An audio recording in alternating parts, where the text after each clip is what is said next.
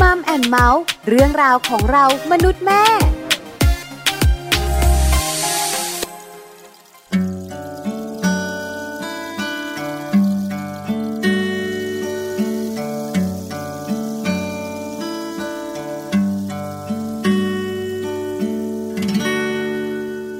แต่ก่อนนั้น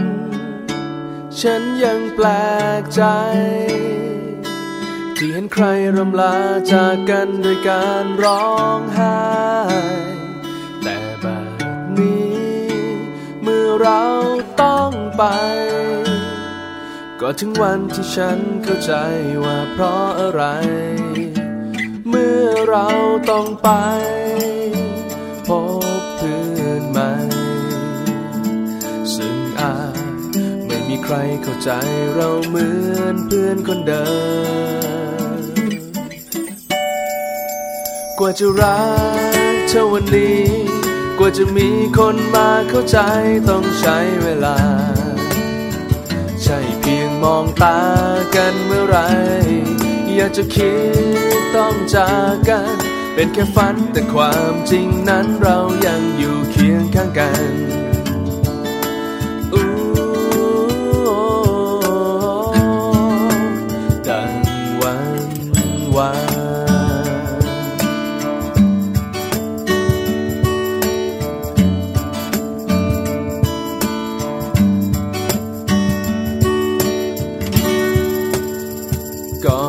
จากกัน ฉันมาบอกลา ด้วยน้ำตาที่มันเอ่อล้นอยู่เต็มหัวใจ อยากบอกเธอ บอกเธอด้วยใจ ว่ารักเราจะมีให้กันอย่างนี้เรื่อยไป แล้วเราจะมาพบกันใหม่ กลับมารวมทุกข์รวมสุขให้เหมือนเมื่อวาน กว่าจะรักเท่าวันนี้ กว่าจะมีคนมาเข้าใจต้องใช้เวลา ใช่เพียงมองตากันเมื่อไร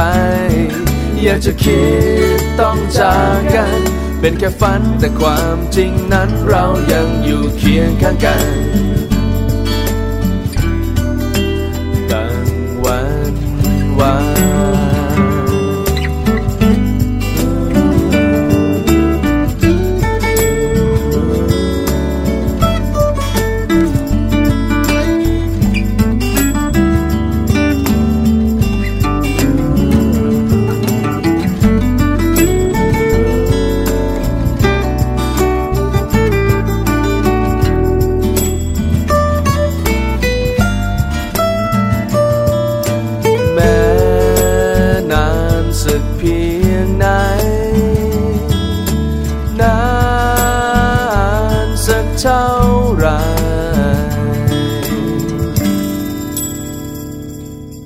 จะรักเท่าวันนี้ กว่าจะมีคนมาเข้าใจต้องใช้เวลา ใช่เพียงมองตากันเมื่อไร อยากจะคิดต้องจากกัน เป็นแค่ฝันแต่ความจริงนั้นเรายังอยู่เคียงข้างกันตั้งวันวาน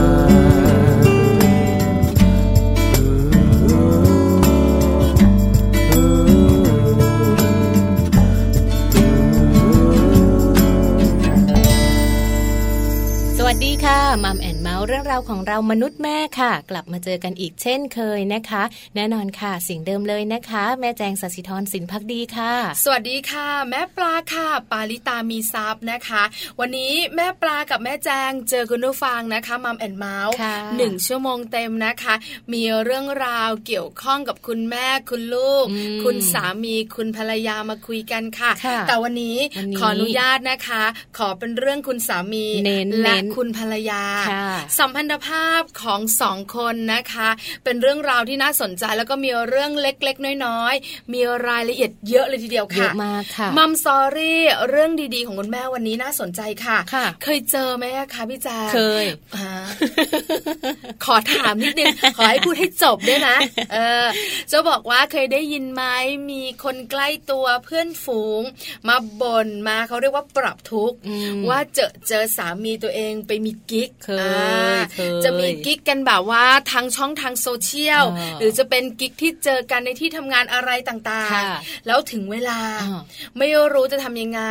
บอกว่าให้เขาเลิกก็เขาไม่บอกเลิกเขาเลิกทั้งนั้นไม่ได้ เออเอาจะเลิกกับเราใช่ไหมอืมพอเลิก็กไม่เลิกักบเหมือนกันเราเนี่ยนะคะ ก็มีปัญหาไงเออกู้บ้านด้วยกันอืมรถยนต์ก็เป็นแบบว่าเป็นชื่อด้วยกันอะไรต่างเนอะๆทำยังไงล่ะนั่นน่ะสิลูกเต้าอีกต่างหากเออวันนี้นะคะ ก็เลยชวนคุณผู้ฟังมารู้เรื่องนี้กันค่ะท่านไหนมีปัญหา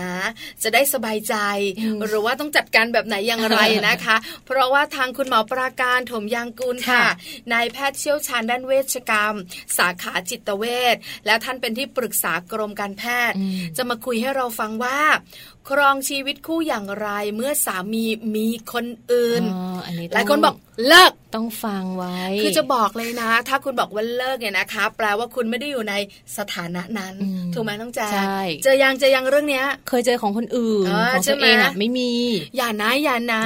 เราเองก็ภาวนาค่ะว่าอย่าได้เจอเรื่องนี้กับตัวเองค่ะแต่ไม่มีใครรู้ไม่มีใครรู้เคยเคยไหมคะคุณผู้ฟังเวลาเราดูข่าวในทีวีอืมเรามักจะได้ยินเนี่ยนะคะว่า ขอให้เรื่องนี้เป็นเรื่องสุดท้ายอืมอย่าเกิดกับครอบครัวใครเลยอืมแล้วหลาย ๆ คนก็มาให้สัมภาษณ์ด้วยนะ บอกว่าค่ะบางทีเจอข่าวแบบเนี้ยอ้าวถึงเวลาอืมเจอกับตัวก็เนมีอะอันนี้น่ากลัวเอันนี้น่าตกใจลัวนะคะ แต่ว่าวันนี้เดี๋ยวเรามาฟังกันนะคะ ว่าคุณหมอปราการค่ะจะมีข้อมูลอะไรมาแนะนำแล้วใครสามารถที่จะนำไปทำตามตรงไหนได้บ้างนะคะ ส่วนในช่วงของโลกใบจิ๋วค่ะ ตอนท้ายเลยนะคะ แม่แป๋มนิธิดาแสงสิงแก้วค่ะนำเรื่องของทักษะแห่งอนาคตที่พ่อแม่สร้างได้นะคะ ก็เป็นเรื่องที่คุณพ่อคุณแม่ค่ะควรจะต้องรู้ไว้เนอะว่าจริง ๆ แล้วเราสามารถที่จะวางแผนอนาคตให้กับลูกของเราได้ ก็มีข้อมูลมาฝากกันด้วย เดี๋ยวต้องติดตามกันนะคะในช่วงตอนท้ายๆค่ะ ส่วนช่วงต้นนะพี่ปลาค่ะวันนี้ Happy Tip for Mom ค่ะ เรานำเรื่องของเด็กเล็กมาฝากกัน เป็นเรื่องของโรคอ้วนค่ะพี่ปลา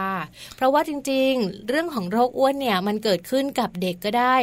ทุกๆวัยเลย แต่ว่าถ้าเกิดขึ้นในเด็กเล็ก ถ้าเรารู้สาเหตุก่อนเนี่ยเราสามารถที่จะป้องกันได้ค่ะ ใช่แล้วละค่ะ เพราะฉะนั้นเราไปรู้กันดีกว่านะคะค่ะว่าโรคอ้วนในเด็กรู้สาเหตุก่อนป้องกันได้ ป้องกันอย่างไรกับ Happy Tip for Mom ค่ะ Happy Tip for Mom เคล็ดลับสำหรับคุณแม่มือใหม่ เทคนิคเสริมความมั่นใจให้เป็นคุณแม่มืออาชีพ โรคอ้วนในเด็กเล็ก รู้สาเหตุก่อนป้องกันได้ โรคอ้วนในเด็กค่ะ เป็นเรื่องที่คุณพ่อคุณแม่ไม่ควรมองข้าม โดยคุณพ่อหรือคุณแม่ อาจเริ่มเข้าใจปัญหาโรคอ้วนในเด็กจากสาเหตุก่อนนะคะ เพื่อจะได้หาทางแก้ไขได้อย่างเหมาะสมความอ้วนในเด็กเล็กอาจจะมาจากสาเหตุที่มีความซับซ้อน และเกิดขึ้นจากหลายปัจจัยค่ะ เช่น ลูกอ้วนด้วยพันธุกรรม โดยที่ยีนนั้นมีส่วนในเรื่องของการควบคุมน้ำหนัก อาจเป็นเหตุให้เด็กบางคนน้ำหนักขึ้นได้ง่าย ปัจจุบันมีการค้นพบยีนที่เกี่ยวข้องกับการเกิดโรคอ้วนนะคะ โดยยีนเลปทิน เป็นยีนหนึ่งที่มีความเกี่ยวข้องกับการเกิดโรคอ้วน ทำหน้าที่ปรับสมดุลพลังงานของร่างกาย และควบคุมการสะสมของไขมันในร่างกายและน้ำหนักตัว การกลายพันธุ์ของยีนแลปทินทำให้การเผาผลาญพลังงานในร่างกายน้อยลง และเกิดการสะสมของไขมันตามส่วนต่างๆ ของร่างกายได้เพิ่มมากขึ้นค่ะ ส่วนลูกอ้วนด้วยอาหารพลังงานสูง อาหารพลังงานสูงนะคะบางชนิดมีพลังงานที่สูง แต่ว่าโภชนาการที่ต่ำแคลอรี่ส่วนเกินจึงถูกสะสมเป็นไขมันในร่างกายค่ะ ดังนั้นเมื่อเก็บเอาไว้ก็จะส่งผลให้เกิดภาวะน้ำหนักเกินและโรคอ้วน เช่น อาหารฟาสต์ฟู้ดอาหารทานเล่นที่มีแคลอรี่สูง ขนมหวาน น้ำอัดลม หรือแม้แต่ช็อกโกแลตค่ะ ส่วนพฤติกรรมการเคลื่อนไหวร่างกายที่น้อย แต่ว่ามีการนั่งแล้วก็นอนทั้งวัน เป็นอีกหนึ่งสาเหตุนะคะ ที่ส่งให้เด็กเกิดโรคอ้วนค่ะ เพราะว่าปัจจุบันเด็กๆ ยุ่งกับการเรียน และเด็กมีเวลาน้อยสำหรับกิจกรรมการเคลื่อนไหวร่างกาย การเล่นสนุกสนานกลางแจ้งในโรงเรียนก็น้อยลงด้วยนะคะ และอีกหนึ่งสาเหตุที่ทำให้เกิดโรคอ้วนได้ ก็คือการนอนหลับที่ไม่เพียงพอของลูกนั่นเองค่ะ ซึ่งผลการวิจัยแสดงให้เห็นว่า การนอนหลับไม่เพียงพอจะทำให้เกิดความเหนื่อยอ่อน และมีแนวโน้มการออกกำลังกายที่น้อยลง อาจส่งผลให้เกิดการเปลี่ยนแปลงของระดับฮอร์โมนคอร์ติซอลที่ทำให้ความอยากอาหารเพิ่มมากขึ้น โดยเฉพาะอาหารรสหวานและอาหารที่มีแป้ง ฉะนั้นคุณพ่อและคุณแม่ค่ะ ควรปรับสิ่งต่างๆ ทีละเล็กทีละน้อย วันละนิดวันละหน่อย ซึ่งจะค่อยๆ ช่วยลดน้ำหนักตัวที่เกินลงไปได้ และพัฒนาพฤติกรรมให้ลูกรัก กลับมามีน้ำหนักที่สมดุล และสุขภาพแข็งแรงขึ้นได้ค่ะพบกับ Happy Tip for Mom กับเคล็ดลับดีๆ ที่คุณแม่ต้องรู้ได้ใหม่ในครั้งต่อไปนะคะ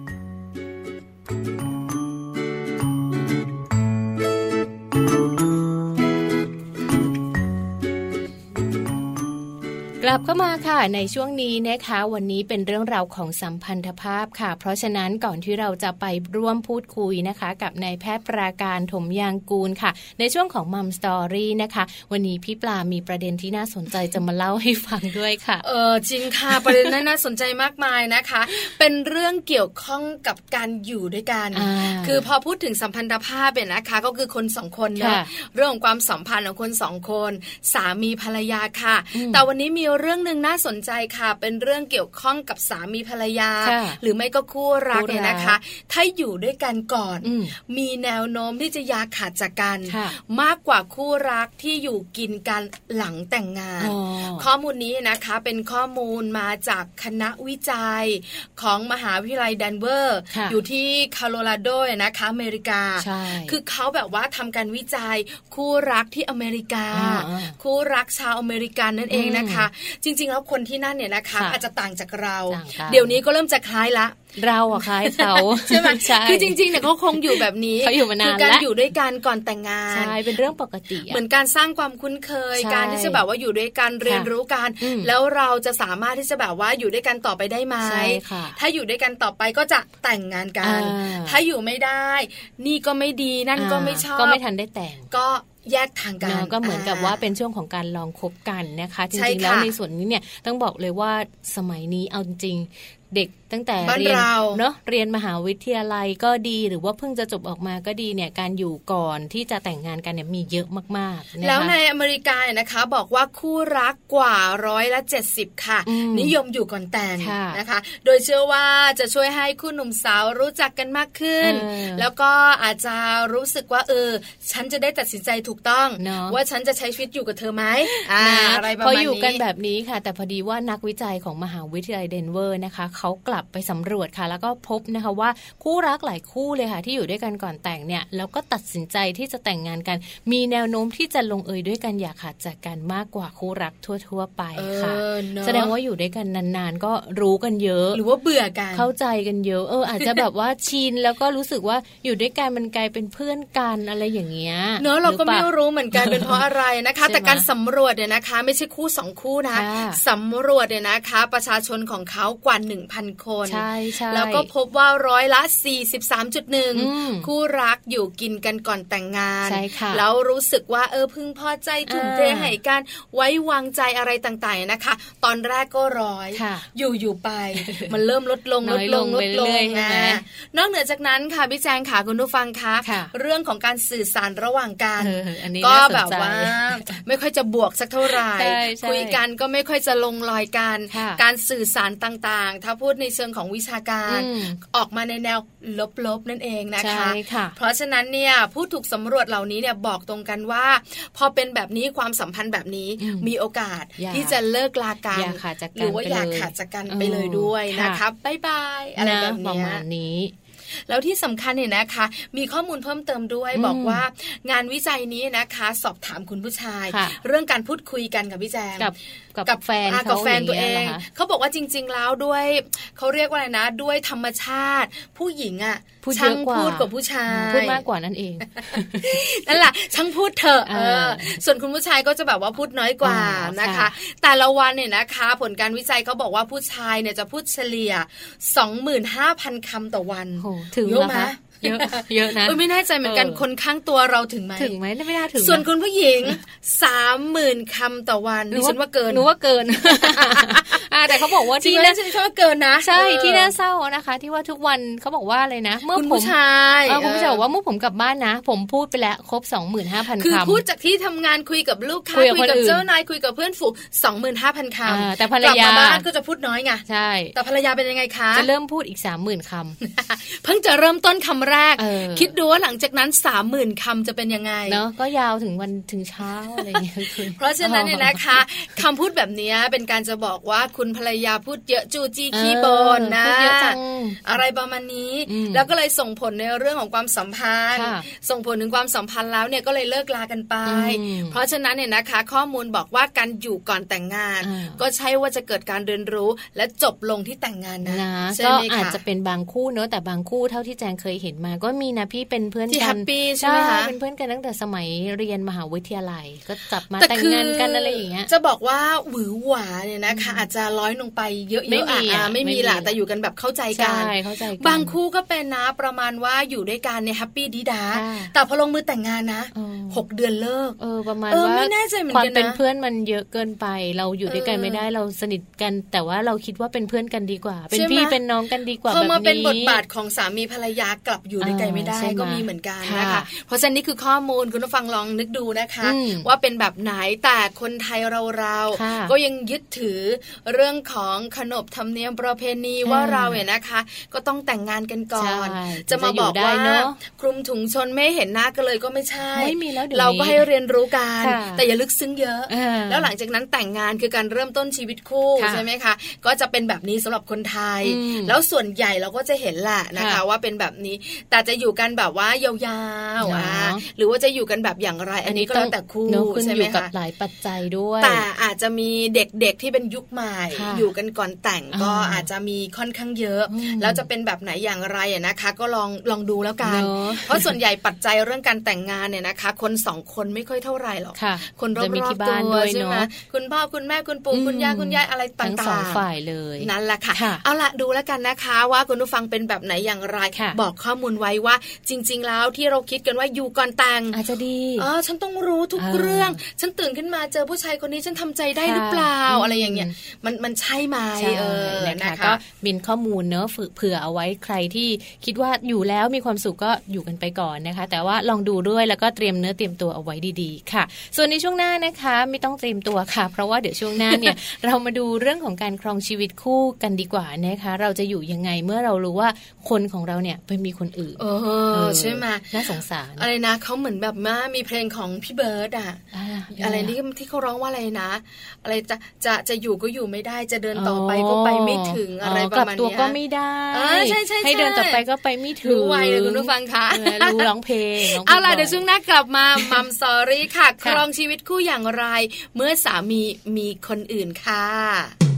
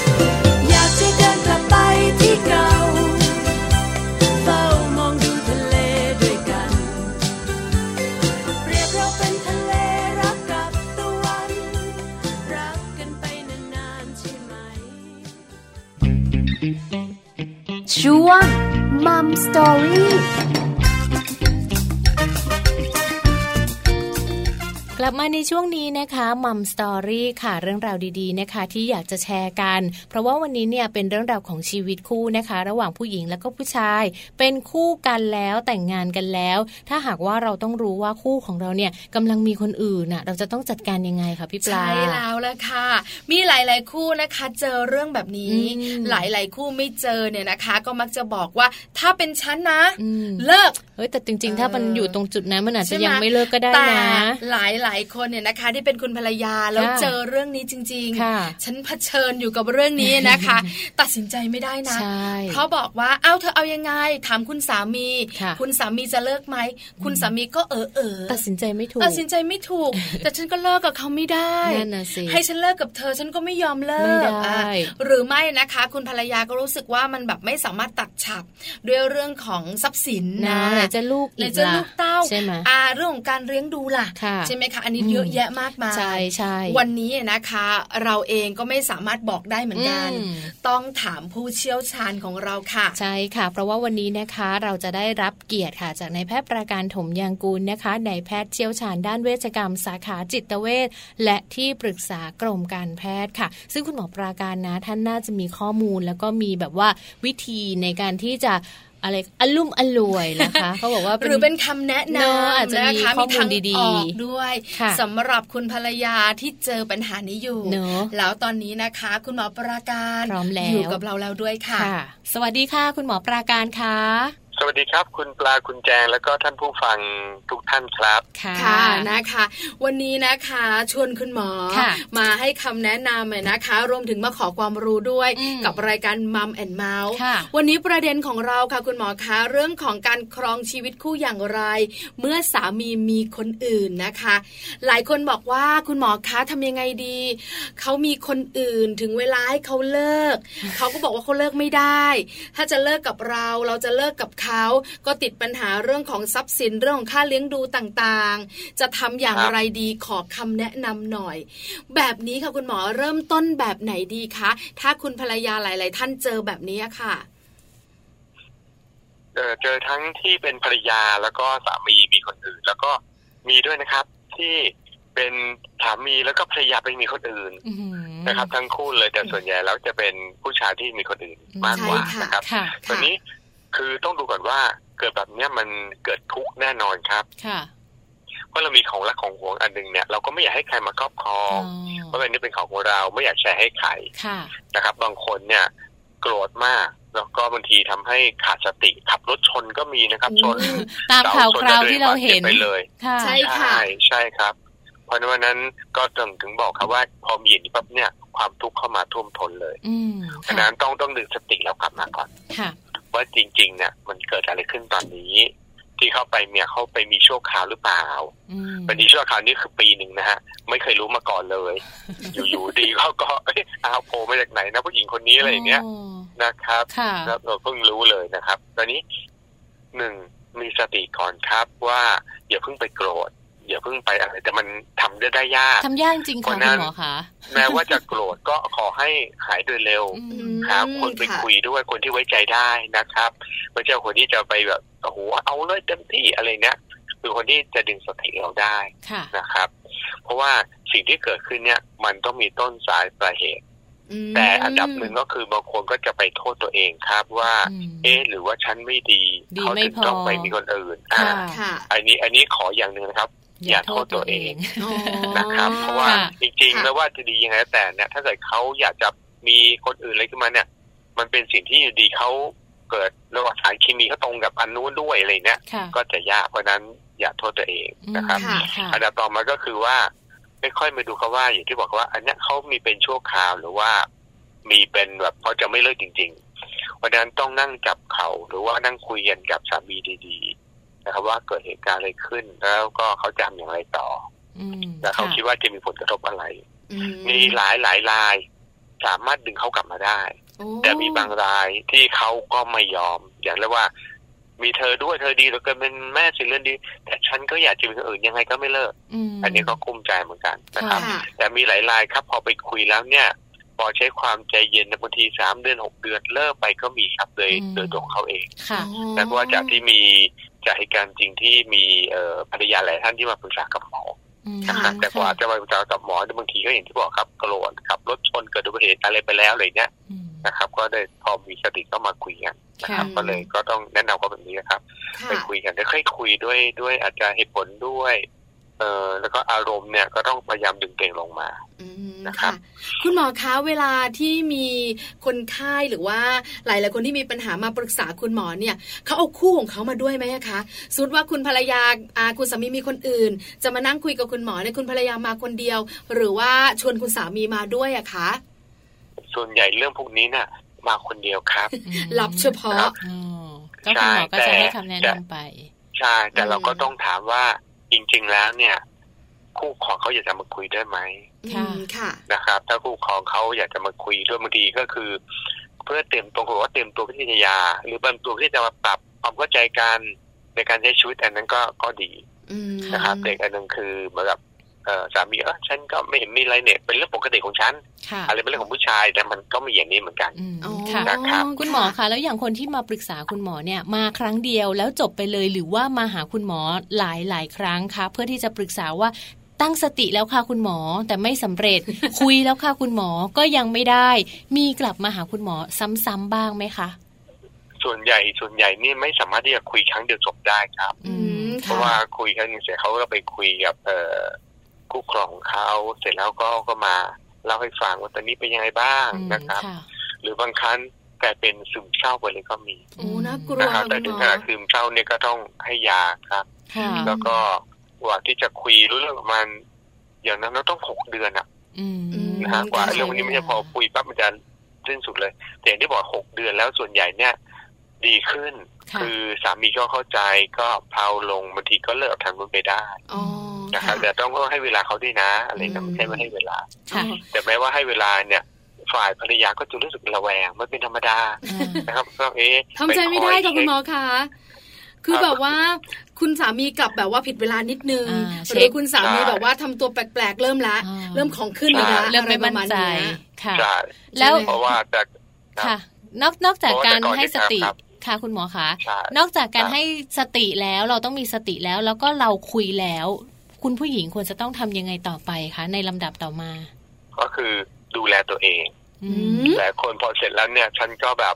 ปล่อยเลยอ่าเออไม่สนใจฉันฉันก็ไม่สนใจตัวเอง ไม่สนใจสามีด้วยค่ะอ่าต่างคนต่างอยู่แล้วกันเนี่ยอันนี้อย่าลืมครับการสนใจตัวเองดูแลด้านสุขภาพตัวเอง ดูแลสามี คือหลายคนก็บอกไม่อยากไปสนใจแล้ว ไม่อยากไปคุยด้วยไม่เป็นและไรด้วย กับข้าวไม่ทำผ้าซักเอง ไม่จัดการอะไรให้อ่าอ่าอ่าครับก็อยากก็อยากที่จะจะแนะนำว่าให้ให้ให้ดูแล เช่นเดิม หรือว่าไม่อยากดูแลไม่อยากคุย ก็อย่างน้อยครับเดี๋ยวนี้ครับ ก็ต้องเอ่อเอาน้ำไปเก็บไว้เขาเวลาเขากลับมาบ้านก็ยังดีอ้าวไม่ต้องเดี๋ยวอยากจะดูแลน้อยลงแต่ยังก็ต้องคอยดูแลอยู่บ้างอืมนะครับค่ะเพื่อจะเป็นการเชื่อมความสัมพันธ์ แต่หลายคนก็อย่างที่บอกครับ แต่แรกจะบอกฉันไม่เอาเลยนะ บอกก็ต้องบอกอ่าอย่างน้อยก็ต้อง มีความสัมพันธ์กันอยู่บ้าง ดูแลนิดหน่อยจะไม่ได้เหมือนเดิมก็ได้ก็ไม่ว่ากันค่ะอืมนะครัค่ะบอันนี้เป็นสิ่งสำคัญอืมคือต้องดูแลกันจะดูแลมากหรือน้อยเนี่ยค่ะก็ต้องจัดการความรู้สึกใช่ของตัวเองด้วยใช่ไหมคะคุณหมอคะรับ ส่วนใหญ่ก็จะดูแลน้อยลงน้อยลงน้อยลงมันเหลือสักยี่สิบสามสิบเปอร์เซ็นต์ก็ยังดีดีกว่าไม่ดูแลเลยอ่านะคะนะครับอืมคุณคุณหมอคะอยากถาม เพราะว่าส่วนใหญ่แล้วเนี่ยนะคะ เวลามีเรื่องของการที่จะแบบว่ามีคนอื่น ทั้งฝ่ายหญิงมีคนอื่น ฝ่ายชายมีคนอื่นเนี่ยนะคะ เวลามาปรึกษาแล้วแล้วเวลาคุณหมอพูดคุยแล้วเนี่ย สาเหตุส่วนใหญ่อันดับหนึ่งเนี่ย มันมาจากเรื่องอะไรคะที่แบบว่า คู่ของเราต้องปันใจแบบเนี้ยค่ะ บางทีความใกล้ชิดของผู้ชายกับอีกคนหนึ่ง เช่นในเอ่อในที่ทำงานอืมหรือในเรื่องของทำทำธุรกิจอะไรแบบเนี้ย พอไปมาก็พอดีอย่างนี้ต้องมีจุดหนึ่งเลยเขาบอกว่าถ้ามีสามีภรรยาแล้วเนี่ยห้ามมองคนอื่นอีกอ๋อเพราะว่าถ้ามองคนอื่นเนี่ยคนอื่นจะดีกว่าคู่ครองเราเสมอค่ะจริงค่ะใช่ไหมอันนี้อันนี้ก็เลยต้องห้ามเพราะว่าแหมมาเจอว่าอยู่ในบ้านมา บางทีไม่แต่งตัวปุ๊บเข้ากระเซอโอ้ไปเจอคนนั้นเจอ ตอนที่เขาดูดีเขามาคุยดีดีๆก็จะรู้สึกแหมคนนั้นดีจังเลยเนี่ยก็จะเป็นช่วงหนึ่งที่หลงไป เพราะฉะนั้นก็เป็นช่วงที่บอกว่าต้องต้องค่อยๆดึงกลับมา แต่ถ้าไปเบรกเลยตูมเลยเนี่ยยิ่งไปกันใหญ่ แล้วก็ไม่มีความสุขทั้งคู่ค่ะนะคะ คืออย่าเพิ่งใจร้อน คุณภรรยาหลายท่านเนี่ยนะคะ ต้องแบบว่าเลือกมาเลยนะถ้าจะเลือกใครอ่าประมาณนี้นะคะคือไม่ไม่จริง ๆ แล้วส่วนใหญ่อารมณ์มันจะมาก่อนใช่ไหมคะคุณหมอคะใช่ใช่ครับใช่ไหมคะคือน้องแจงทุกคนต้องโกรธอะไม่โกรธไม่ได้โกรธเป็นเรื่องปกติคือน้องแจงเขายังไม่เจอต้องพยายามดึงมาครับเขาก็จะแบบรู้สึกเหมือนว่าอู้น่ากลัวจังจริง ๆ ตอนเจออาจจะน่ากลัวกว่านี้ก็ได้ใช่ไหมคะครับครับ เพราะเพราะฉะนั้นเนี่ยดึงสติแล้วก็อาจจะแบบว่าดูแลคุยกันจับเข่าคุยกันหลังจากนั้นเนี่ยนะคะ คุณหมอก็แนะนำดูแลตัวเองนะ ดูแลตัวเองเนี่ยร้อยเปอร์เซ็นไปเลยสวยงามเสื้อผ้าหน้าผม ดูแลเขาก็สักแบบสามสิบสี่สิบห้าสิบแล้วแต่เราจะทำใจได้ใช่ไหมคะแล้วหลังจากนั้นล่ะคุณหมอมีอะไรแนะนำอีกไหมคะมีหลาย ๆ ข้อต่อมาไหมคะ ก็ระวังอย่าไปค้นตามติดต่อแบบโหเนี่ยไปเช็ค ไปพอเขานำปั๊บยิรีบเอาโทรศัพท์เขามาดูเลยเลยเนี่ยนะเนี่ยกว่ากว่ากว่าจะทำใจอย่างนี้ได้เกือบปีนะฮะ หลาย ๆ คนสำหรับสำหรับภรรยานะวันนี้พอต่อจากนั้นแล้วเนี่ย ก็ต้องบอกกับตัวเองนะว่า ทุกอย่างมันมีการเปลี่ยนแปลงได้นะอาจจะต้องแบบว่าเราก็ต้องแต่ว่าทำใจก็ไม่ใช่แต่ ให้เข้าใจว่านี่คือวิถีของธรรมชาติแต่เปลี่ยนแปลงเรายอมรับแต่เราไม่ใช่ว่างอมืองอเท้า เชื่อว่าเอ๊ะเดี๋ยวเขาอาจจะก็อื่นที่ข้องว่าวัวท้าไม่ใช่ เปลี่ยนแปลงแล้วเราก็ทำตัวเองให้ให้รู้สึกมีคุณค่ามากขึ้นนะฮะคุณค่าก็คือในการดูแลตัวเอง แล้วก็ไปช่วยเหลือคนนู้นคนนี้นะดูแลเด็กคนอื่นๆหรือดูแลอะไรอย่างเงี้ยในสารกุศลไปแจกขนมเด็กนะพอรู้สึกเรามีคุณค่าเนี่ย เราจะได้ไม่ไปหมกมุ่นกับเรื่องของสามีอย่างเดียวค่ะเนาะจริงๆมันก็เลยโฟกัสสามีอย่างเดียวอะไรก็สามีใช่ไหมก็เลยไม่รู้จะทำอะไรเลยค่ะ แล้วจริง ๆ แล้วในการ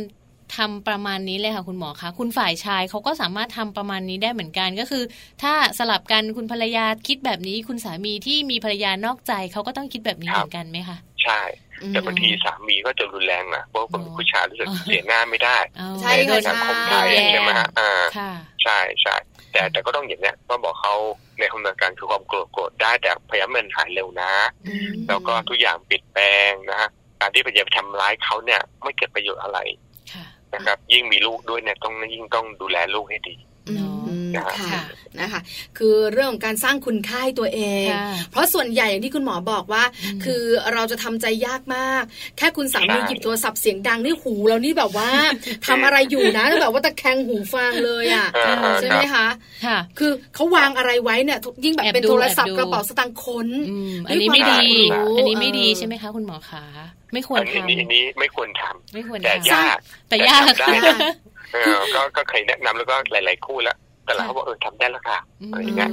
ค่ะ คุณหมอคะประเด็นสุดท้ายค่ะ ถ้าหากว่าคุณสามีเขาไปแล้วเขาไม่มาแล้ว ไม่กลับแล้วเขาบอกว่าเขาไม่เลือกเลือกไม่ไม่ได้เลือกเรา แต่ก็ไม่ได้อยากขาดจากเรา เราจะต้องทํำยังไงคะคุณหมอหนึ่งต้องมาวางแผนชีวิตเลยนะครับ ว่าด้านเศรษฐกิจนี่สำคัญนะว่าแต่ก่อนได้ตอนนี้เราสามารถที่จะมีเงินจากไหนมาบ้านได้บ้าง หรือว่า สามียังยังส่งเสียเรานะครับ แต่ถ้าเขาไม่ส่งเสียด้วยแล้วไปจริง ๆ เนี่ย อาจจะต้องพึ่งศาลครับนะครับ ในการช่วยว่าต้องให้เขาส่งค่าเลี้ยงดูบุตรส่งค่าเลี้ยงดูภรรยาอย่างนี้เพราะไม่ได้เป็นความผิดของของภรรยาเลย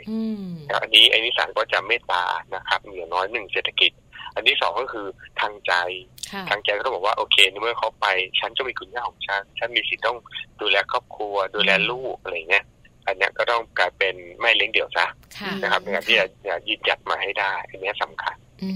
นะคะ เพราะฉะนั้นมีหลากหลายวิธีเลยที่คุณหมอปราการแนะนำนะคะ ไม่ว่าจะเป็นคุณผู้หญิงหรือว่าคุณผู้ชายค่ะ ก็ต้องมีสติทำใจพูดคุยเนอะแล้วก็มองตัวเองในมุมบวกทำให้ตัวเองมีค่า แต่ถ้าเขาไปแล้วจริง ๆ ยิ่งต้องกลับมามองตัวเองว่าตัวเองนั้นมีค่ามากขึ้นด้วยนะคะ ค่ะใช่ครับ ค่ะ สุดท้ายค่ะคุณหมอคะถ้าสมมติว่ามีคุณแม่ หรือไม่ก็คุณภรรยานั่งฟังรายการอยู่ แล้วกำลังประสบปัญหาแบบนี้ หรืออาจจะรู้สึกว่าฉันใกล้จะเจอความจริงแล้ว ว่าเขาจะมีคนอื่น เริ่มต้นหรือว่าให้กำลังใจอาคุณแม่เหล่านี้คุณภรรยากันหน่อยสิคะคุณหมอขาครับก็เป็นห่วงเป็นใยนะครับ กับทุกท่านนะครับ ที่รู้สึกว่าเอ๊คู่ของเราเริ่มจะนอกรูนอกทางไปละนะครับ แต่ก็บอกกับตัวเองให้ได้ว่าต้องมีความรู้สึกตัวเองมีคุณค่าอยู่นะครับอย่าไปโทษตัวเองอันดับแรกเลย ที่จะเจอนะครับหนึ่งห้ามโทษตัวเองสองต้องรู้สึกให้มีคุณค่านะ แล้วก็พูดคุยกันครับ ด้วยอารมณ์ที่เบาบางนิดนึงนะครับ อย่าใช้อารมณ์โกรธตั้งแต่แรกนะครับ แล้วก็ต้องคิดในแง่บวกก่อนว่าเออยังไงเขาอาจจะได้กลับมาได้ เพื่อที่จะดูแลลูกดูแลพวกเรากันเองนะครับ แต่ถ้าเกิดว่ามันเลยจากจุดนั้นไปแล้วเนี่ย ก็ต้องบอกกับตัวเองว่าทุกอย่างมันเปลี่ยนแปลงไปได้นะครับ ดูในในชีวิตสังคมจริงๆโอ้โหนะเป็นมีหน้ามีตาเขายังเลิกทางกันเลยนะครับ แต่ยังใช่ แต่ยังก็ต้องบอกตัวเองว่าฉันมีคุณค่า พยายามรักษาครอบครัวดีที่สุด แล้วพบว่าหลายคู่ขับกลับมาได้แม้ว่าจะใช้เวลาหน่อยนะอย่างที่บอกฮะหกเดือนปีหนึ่งเนี่ยกลับมาได้ แต่ก็มีบางคู่เหมือนกันครับที่ไม่กลับละ นะครับค่ะค่ะ เอาเป็นว่าวันนี้ค่ะ เราได้รับข้อมูลเรื่องของการครองชีวิตคู่อย่างไร เมื่อสามีมีคนอื่นจากคุณหมอประการเยอะมากเลยนะคะ แล้วก็มีหลาย ๆ แง่มุมที่สามารถนำไปคิดแล้วก็นำไปใช้ด้วยวันนี้ รายการมัมแอนเมาส์ค่ะ ขอบพระคุณนายแพทย์ประการถมยังกูลเป็นอย่างสูงเลยค่ะขอบคุณค่ะสวัสดีค่ะขอบคุณค่ะค่ะ ที่จบไปนะคะก็คือเรื่องราวค่ะ ที่คุณหมอประการถมยังกูลนะคะ ท่านเป็นนายแพทย์เชี่ยวชาญด้านเวชกรรม สาขาจิตเวชและที่ปรึกษากรมการแพทย์ ท่านมาให้ข้อมูลกับพวกเราด้วยนะคะ เกี่ยวกับประเด็นของการครองชีวิตคู่อย่างไร เมื่อสามีมีคนอื่นค่ะ ใช่แล้วค่ะได้คำตอบกันแล้วนะคะ ส่วนใหญ่แล้วเนี่ยนะคะ คุณหมอจะบอกเลยคุณผู้หญิงที่เจอปัญหานี้ ปี๊ดก่อน อารมณ์เสียโกรธนะคะ แล้วพออารมณ์แบบนี้มาปุ๊บเนี่ย ฉันก็จะไม่คิดอะไรแล้ว มันจะไม่มีเลิกสองสามสี่เหมือนที่คุณหมอบอกอ่าใช่ค่ะต้องเลิก ถามว่าเราสองคนเนี่ยนะคะ นั่งคุยกันอยู่ ได้รับข้อมูลได้คำแนะนำจากคุณหมอ เราเองก็บอกว่าได้เลยค่ะ เดี๋ยวเจอปัญหานี้ ฉันจะตั้งสติซึ่งซึ่งอาจจะทำไม่ได้ก็ได้ถ้าเจอจริงๆเนี่ยนะคะบุคลิกอย่างแม่ปลาที่ดูแบบว่าฮัดคอกว่า ส่วนน้องแจงอาจจะดูแบบนิ่มๆกว่า แจ้งอาจจะรุนแรงกว่าก็ได้ใช่ไหมคะเออไม่แน่เหมือนกัน เพราะเวลาเราเจอแบบนี้เนี่ยแต่ละคู่ไม่เหมือนกันแล้วเหตุการณ์ของการนอกใจเรื่องราวของคนสองคนด้วยสาเหตุด้วยก็แบบไม่เหมือนกันด้วยเพราะฉะนั้นเนี่ยนะคะเข้าใจนะ ว่าเราจะโกรธอารมณ์แบบว่าปี๊ดเลิกแต่ ดึงสติหน่อยใช่ค่ะ ก็เหมือนที่คุณหมอปราการบอกนะคะ ความที่เราจะต้องมองบวก เห็นตัวเองว่ามีคุณค่าเราสามารถอยู่ได้โดยไม่ต้องมีคนอื่นเนี่ย จะช่วยทำให้เราอยู่ได้ในสภาวะปัจจุบันด้วยค่ะคือแบบว่าถ้าสมมติว่าเขาไปจริง ๆ แล้วเนี่ยก็อีกแบบหนึ่งอย่างคุณหมอแนะนำแต่ถ้าสมมติว่าเราเองนะคะ ยังไม่รู้เลยว่าเหตุการณ์นี้มันคืออะไร ยังไม่ได้นั่งคุยกันปี๊ดไปก่อนอารมณ์ขึ้นไปก่อน หลังจากนั้นดึงตัวเองแล้วคุยกันคุยกันเสร็จแล้วนะคะ ลองให้เวลาเขาเพราะคุณหมอนะคะ บอกเลยไม่ได้บอกว่าอาทิตย์สองอาทิตย์สามอาทิตย์จะคุยกันรู้เรื่องนะเป็นเดือนเป็นปีเลยนะ ใช่เพราะส่วนใหญ่นะคะ คุณผู้ชายหรือคุณผู้หญิงหลายท่านที่นอกใจเนี่ย บางทีไม่ใช่รักนะ หลงเจอของใหม่อะไรมันก็ดีเห็นแล้วกระชุ่มกระชวย พอผ่านไปสักสามเดือนหกเดือน เริ่มจะเข้าไปอยู่ด้วยกันจริงๆแล้ว อาจจะไม่ใช่ใช่นะคะ สักวันหนึ่งเขาอาจจะกลับมาก็ได้ค่ะ เอาเป็นว่าวันนี้นะคะ เดี๋ยวเราทิ้งท้ายเรื่องของชีวิตคู่ แบบว่าไม่ค่อยสมหวังเอาไว้ก่อนดีกว่านะคะ เพราะว่าช่วงหน้าค่ะ โลกใบจิ๋ว How to ชิวๆของคุณพ่อและคุณแม่นะคะ แม่แบบนี้ทิดาค่ะ บอกว่าเรื่องของทักษะแห่งอนาคตที่พ่อแม่สร้างได้เป็นเรื่องสำคัญนะคะ จะมีทักษะอะไรยังไงบ้าง เดี๋ยวช่วงหน้ากลับมาฟังพร้อมกันค่ะ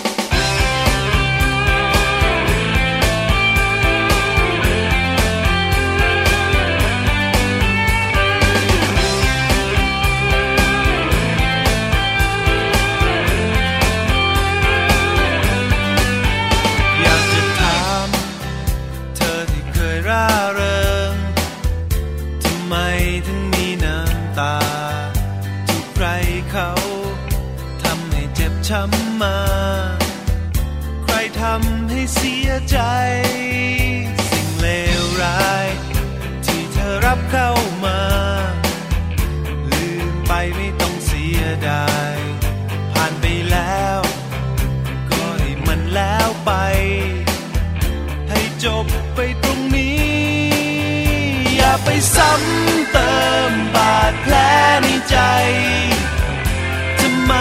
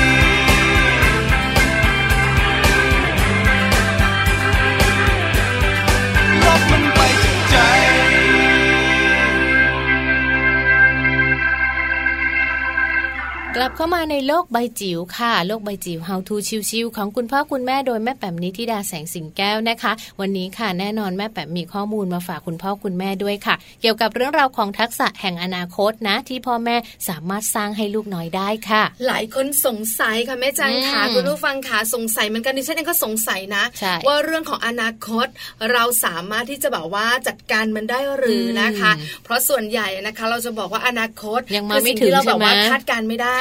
ทำปัจจุบันให้ดีที่สุด แต่สังเกตได้ถ้าเป็นเรื่องของเจ้าตัวน้อย เรื่องของเด็กๆนะคะ คุณหมอผู้เชี่ยวชาญต่างๆ ที่เกี่ยวข้องกับเรื่องของเด็กจะแนะนำว่าเราสามารถที่จะปลูกฝังเขาจัดการเขาได้ หรือไม่ก็สามารถที่จะสอนเขาได้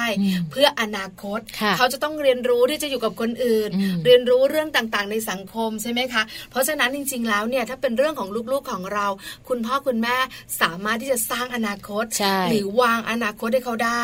ทุกทุกเรื่องในชีวิตของเขา แต่สำคัญมากนะวันนี้ต้องบอกเลยทักษะแห่งอนาคตหลายคนบอกว่า watch คืออะไรเนี่ยจะวางยังไงนะคะ จริง ๆ คุณพ่อคุณแม่สร้างได้แต่จะสร้างยังไงเดี๋ยวให้พี่แปมมาเล่าให้เราฟังค่ะ โลบายจิ๋วโดยแม่แบบนิชิราแสนสีแก้วครับ สวัสดีค่ะ ต้อนรับคุณพ่อคุณแม่เข้าสู่ช่วงโลกใบจิ๋วนะคะ How to ชิวๆของคนเป็นพ่อกับเป็นแม่ค่ะ วันนี้ชวนคุยในเรื่องของทักษะแห่งอนาคตนะคะ ยุคนี้ไม่คุยไม่ได้แล้วค่ะ เป็นเรื่องราวที่เกี่ยวข้องกับโลกดิจิทัลล้วนๆเลยนะคะ ทางสำนักงานส่งเสริมสังคมแห่งการเรียนรู้และคุณภาพเยาวชน เขาพูดถึงเรื่องของมนุษย์ยุคดิจิทัล ซึ่งแน่นอนว่ารวมลูกรวมหลานของเราแน่นอนนะคะว่าเป็นสิ่งสำคัญที่จำเป็นจะต้องเพิ่มทักษะโดยเฉพาะอย่างยิ่งการเป็นพลเมืองในยุคดิจิทัลนะคะ ความคิดสร้างสารรค์ แล้วก็ทักษะของการเป็นผู้ประกอบการ เราก็ยังไม่รู้เนาะ10 ปี 20 ปีเมื่อลูกเราหลานเราโตขึ้นนะคะ โลกมันจะหมุนเปลี่ยนเวียนไปถึงขนาดไหนนะคะ แต่มาถึงตรงนี้ค่ะเขาพูดถึงเรื่องของทักษะที่เด็กเยาวชนยุคใหม่ควรจะต้องเรียนรู้นะคะว่ามีอะไรบ้าง วันนี้เอามาฝากกันเอาเป็นข้อมูลคร่าว ๆ ให้เราได้เตรียมความพร้อมกันไปด้วยกันดีกว่านะคะ อันแรกค่ะเป็นทักษะในการรักษาอัตลักษณ์ที่ดีของตนเองนะคะ อันที่ 2 เป็นทักษะการจัดสรรเวลาหน้าจออันนี้ขีดเส้นใต้ไว้เลยนะคะ ว่าคุณพ่อคุณแม่จะต้องช่วยกันนะคะ ในการที่จะกำหนดเวลาที่จะให้ลูกกับหลานของเราเนี่ยอยู่ที่หน้าจอเป็นเรื่องของการบริหารเวลาปฏิสัมพันธ์กับ อุปกรณ์ยุคไฮเทคต่างๆนะคะ ถัดมาเป็นทักษะในการรับมือกับการคุกคามทางโลกออนไลน์นะคะ หรือในกลุ่มที่เรียกว่าไซเบอร์บูลลี่ซึ่งนับวันก็จะมีมากขึ้นมากขึ้น จากกลุ่มของนักเลงคีย์บอร์ด หรือคนที่อยู่ในโลกเสมือนจริงนะคะ จะทำยังไงในการที่จะสร้างภูมิ ให้กับลูกของเราให้เขาเข้มแข็งและสามารถอยู่บนโลกออนไลน์ได้อย่างปลอดภัยค่ะ ถัดมาเป็นทักษะในการรักษาข้อมูลส่วนตัวนะคะจำไว้เสมอว่า ข้อมูลที่อยู่ในออนไลน์ ไม่ว่าจะเป็นการใส่ชื่อที่อยู่ หรือรายละเอียดอื่นๆนะคะหรือแม้กระทั่งกิจกรรมที่เราทำออนไลน์นั้นเนี่ยสามารถที่จะย้อนหลังกลับมาไม่ว่าจะเป็นเมื่อวานนี้เดือนที่แล้วปีที่แล้ว 10 ปีที่แล้ว หรือ 20 ปีที่แล้วได้โดยง่ายนะคะดังนั้นในเรื่องของการรักษาข้อมูลส่วนตัวเป็นสิ่งที่เราจะต้องให้ความสำคัญมากๆค่ะ ไม่แชร์ข้อมูลส่วนตัวออนไลน์ เพื่อป้องกันความเป็นส่วนตัวของตัวเองนะคะ ถัดมาเป็นทักษะการวิเคราะห์ค่ะทำยังไงให้เรามีวิจารณญาณที่ดี สามารถ เลือกสรรนะคะ แล้วก็เลือกรับสื่อเลือกใช้สื่อได้อย่างมีวิจารณญาณมีความรอบคอบนะคะ แล้วก็ท้ายที่สุดคือปลอดภัยค่ะ เกือบถัดมานะคะเป็นเรื่องของการบริหารจัดการข้อมูลนะคะ แล้วก็รวมถึงเรื่องของการใช้เทคโนโลยีอย่างมีจริยธรรม นั่นหมายถึงว่าเมื่อลูกของเรานะคะเข้าสู่สังคมที่เรียกว่าเต็มอิ่มกับความเป็นดิจิทัลนะคะ ที่เราจะต้องใช้สื่อสารออนไลน์กัน เรียกว่าแทบจะ ทุกวันนะคะไม่มีวันเว้นเลยนะคะแล้วก็กลายเป็นส่วนหนึ่งของชีวิตประจำวัน เรื่องของจริยธรรมเป็นเรื่องสำคัญทำยังไงให้ใช้สื่อได้อย่างปลอดภัย มีความเห็นอกเห็นใจ เข้าใจความรู้สึกของคนอื่น ๆ ในโลกออนไลน์ด้วยนะคะ เป็นภาพรวมๆนะคะเป็นทักษะแห่งอนาคตในเรื่องของดิจิทัล ที่พ่อแม่สามารถที่จะทำความเข้าใจ แล้วก็ค่อย ๆ ปูพื้นฐานปูความรู้นะคะแล้วก็เพิ่มทักษะให้กับลูกเพื่อให้ลูกของเรากลายเป็น สังคมอยู่เป็นอยู่ในสังคมเป็นมนุษย์ดิจิทัลนะคะที่สามารถที่จะอยู่ได้อย่างสงบสุข มีความสุขแล้วก็มีความปลอดภัยได้ค่ะ โลบายจิ๋วโดยแม่แบบนิชิราแสนสีแก้วครับ ได้ฟังกันไปแล้วนะคะ เรื่องราวของทักษะแห่งอนาคตค่ะ ที่คุณพ่อคุณแม่สามารถสร้างได้นะคะ จริงๆ แล้วการเป็นคุณพ่อคุณแม่เนี่ยมันมีหลาย ๆ เรื่องเลย ทั้งเรื่องการดูแลเรื่องของสภาพร่างกาย สภาพจิตใจรวมถึงเรื่องของทักษะต่างๆนะคะ เราสามารถที่จะปลูกฝังให้ลูกของเราได้ตั้งแต่วัยที่เขายังไม่ต้องเข้าโรงเรียนนะคะ ใช่แล้วละค่ะ วันนี้นะคะก็น่าจะเต็มอิ่มเนอะสำหรับรายการมัมแอนเมาส์ของเรา เรื่องราวของคุณแม่ แต่วันนี้ขอวางบทบาทคุณแม่ไว้แป๊บหนึ่งเป็นเรื่องของบทบาทของคุณภรรยานะคะแล้ววันนี้ตั้งแต่ต้นรายการจนจบรายการคุณผู้ฟังได้ทราบแล้วนะคะคะเรื่องของชีวิตคู่ เรื่องราวต่างๆ ที่มีปัญหาในชีวิตคู่ ก็สามารถจะรู้ว่าจะจัดการแบบไหนได้รับคำแนะนำที่ดีแล้ว ส่วนเลือกของลูกๆวันนี้นะ เราก็สามารถเอามาสอดแทรกได้อย่างลงตัวทีเดียวนะคะ ก็เป็นข้อมูลดีๆค่ะ ที่มัมแอนเมาส์นำมาฝากกันเป็นประจำทุกๆวันเลยนะคะ ก็จะสลับกันไปเนื้อวันจันทร์ก็จะเป็นเรื่องของลูก วันศุกร์ก็จะเป็นเรื่องของการท่องเที่ยววันพฤหัสก็จะเป็นเรื่องของสัมพันธภาพก็สลับแบบนี้เนาะห้าวันไม่ซ้ำกันนะคะมาเป็นเมาส์เจอกันจันทร์ถึงศุกร์แปดโมงเช้าถึงเก้าโมงเช้าหนึ่งชั่วโมงต่อวันใช่ค่ะเรื่องของคุณแม่นะคะ ที่แบบว่าเมาส์กัน เท่าไหร่เท่าไหร่ก็ไม่มีวันหมดนะเพราะว่าเรื่องของลูกก็เมาส์สนุก แล้วเรื่องที่เมาส์ปลอดภัยที่สุด ไม่มีใครมาว่าเราได้คือเมาส์คุณสามี คือเป็นเรื่องที่แบบว่าเมาส์แล้วก็สนุกสนานมีความสุขสามีของฉันนะเธอ สามีของเธอและฉัน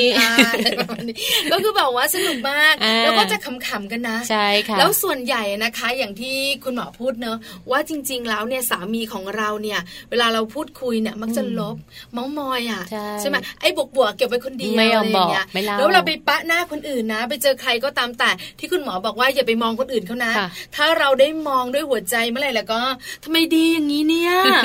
แล้วก็แบบว่าอาจจะหลงไปได้ แล้วก็แบบว่าคุยกันแล้วก็กลายเป็นเรื่องใหญ่ เพราะฉะนั้นไปทำงาน ลืมตาทำงานทำงานได้หมดแต่หัวใจปิดไว้นะ เพราะมีคนที่บ้านอยู่แล้ว อันนี้ต้องเตือนไว้ด้วยละกันนะคะวันนี้ค่ะทั้งสองแม่นะคะ เมาส์กันแบบว่าตั้งแต่ช่วงต้นจนถึงช่วงท้ายเลยโดยเฉพาะเมาท์มอยกับคุณฝาเรื่องของคุณสามี เวลาหมดแล้วหมดแล้วหมดแล้วค่ะ วันนี้ Mom and เมาท์นะคะ เมาท์ต่อไม่ได้แล้วเดี๋ยวเรามาเมาท์กันต่อนะคะ ในวันพรุ่งนี้ค่ะ กลับมาเจอกับแม่แจงแล้วก็แม่ปลาได้ใหม่นะคะ8ปดโมงเช้าถึง9ก้าโมงเช้าา วันนี้ไปแล้ว สวัสดีค่ะ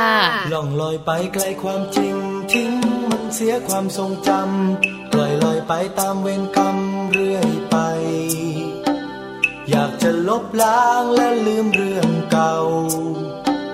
สิ่งที่ร้าวหัวใจเรื่อยมา ไม่มีใครเข้าใจ เหมือนวันก่อน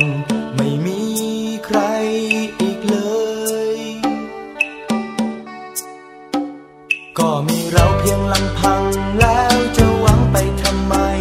ไม่มีใครคอยปลอบใจเหมือนเก่า ไม่มีเหลือแล้วซึ่งกำลังใจ ไม่มีหวังไว้ให้คอยฝัน